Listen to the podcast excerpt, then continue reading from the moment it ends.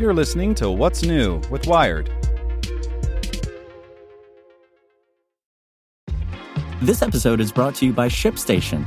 You know, some things take a lot of work, like sending little robots to far-off distant planets. And just as that's challenging, so too is running a successful e-commerce business, especially when there's so much to do. So I want to introduce you all to ShipStation. Now, I love using ShipStation because of its easy-to-use dashboard, which makes managing orders and printing labels a breeze and super smooth. Oh, and the customer service is just out of this world. It's exactly what you need to help grow your business. Sign up for your free 60-day trial at ShipStation.com/technews. That's ShipStation.com/technews.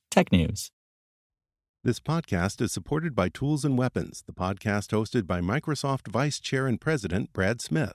Each episode features insight you won't find anywhere else from the center of the conversation surrounding emerging technologies like AI.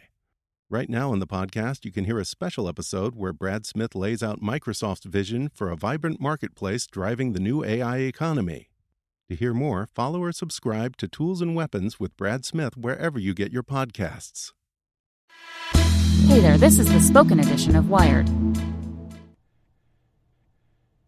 The key to triumphing over Star Wars trolls. Former Mythbusters host Kari Byron says that her young daughter was enthralled by the character Rey in Star Wars: The Force Awakens. She was done with princesses when she saw Rey, Byron says in episode 313 of the Geek's Guide to the Galaxy podcast. Because it was like, okay, this is a smart badass, and I could see that it was so much more interesting to her than a helpless princess that's locked in a tower. But Byron is well aware that not everyone loves female heroes, a point underscored last week when Kelly Marie Tran, who plays stalwart mechanic Rose Tico in The Last Jedi, deleted her Instagram account, presumably after receiving months of verbal abuse. It's a strange world that you can't handle your characters in movies to be girls and kick-ass, Byron says. That is just crazy. She says the level of vitriol directed at stars like Tran is far worse than anything she had to contend with in her early days. If I came into this industry right now, just fresh into the internet, I think it would crush my spirits because it can be so vicious, she says. But I started slow, with just some Craigslist-y kind of message boards, and I got to build my way up to being able to ignore the awful people.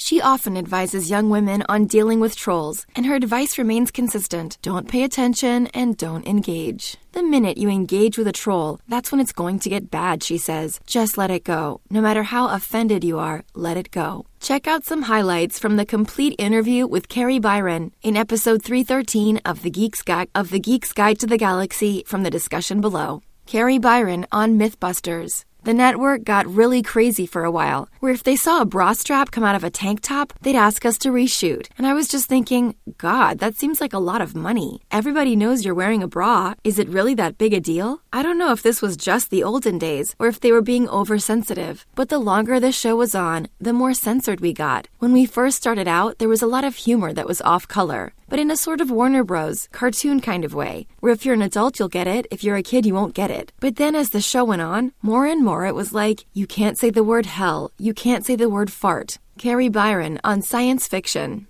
With Mythbusters, you have to find a myth. So we actually had to find things that people thought were true and test whether they were true or not, rather than just implementing some wackadoo technology. So we tried to do a lot of science fiction on Mythbusters, but it was really hard for us to do because if it was already a proven thing, we couldn't really test it. So we had to go for things like, can you control somebody's mind with crystals? It was really hard keeping an open mind with stuff like that because clearly I come in with a lot of skepticism and I think it's all crazy. So to come up with a legitimate test was always the hardest to do when it came to science fiction. Kari Byron on superhero costumes. I get really annoyed when I see superheroes in high heels. It just seems so ridiculous and impractical. Like the old Wonder Woman, when she'd wear her high-heeled go-go boots. I'm like, yeah, that looks great, but really? They are so hard to run in. Why would you ever do that? I was happy to see that Black Widow had flats on when she was running in one scene. I was just like, that's what you're supposed to wear. You're supposed to wear flat shoes. Boots are great because the leather will protect you. That's awesome. Maybe some steel toes. But don't run in high heels. It's going to slow you down. Unless a knife's going to come out of that thing, what's the point?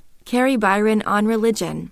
I was raised Catholic, and I had a lot of questions that I didn't find satisfying answers to when I was a kid. I guess it mostly came from when I was around 7 or 8 years old, and I kept asking this one question to my very religious grandmother. I couldn't understand why my friend Courtney, who was being raised Buddhist, was going to purgatory for not being baptized, or going to hell because she didn't believe in the same God. I was just like, this is a little girl. Why is she going to hell? And I think that was the catalyst moment for me where I just started to question the things that I was being taught from that particular religion, and I somehow just moved away from it.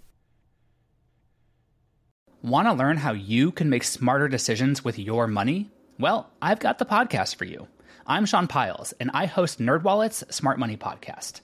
Our show features our team of nerds, personal finance experts in credit cards, banking, investing, and more. And they'll help you make the most of your money while cutting through the clutter and misinformation in today's world of personal finance. You'll get clarity on strategies to help you build your wealth, invest wisely, shop for financial products, and plan for major life events.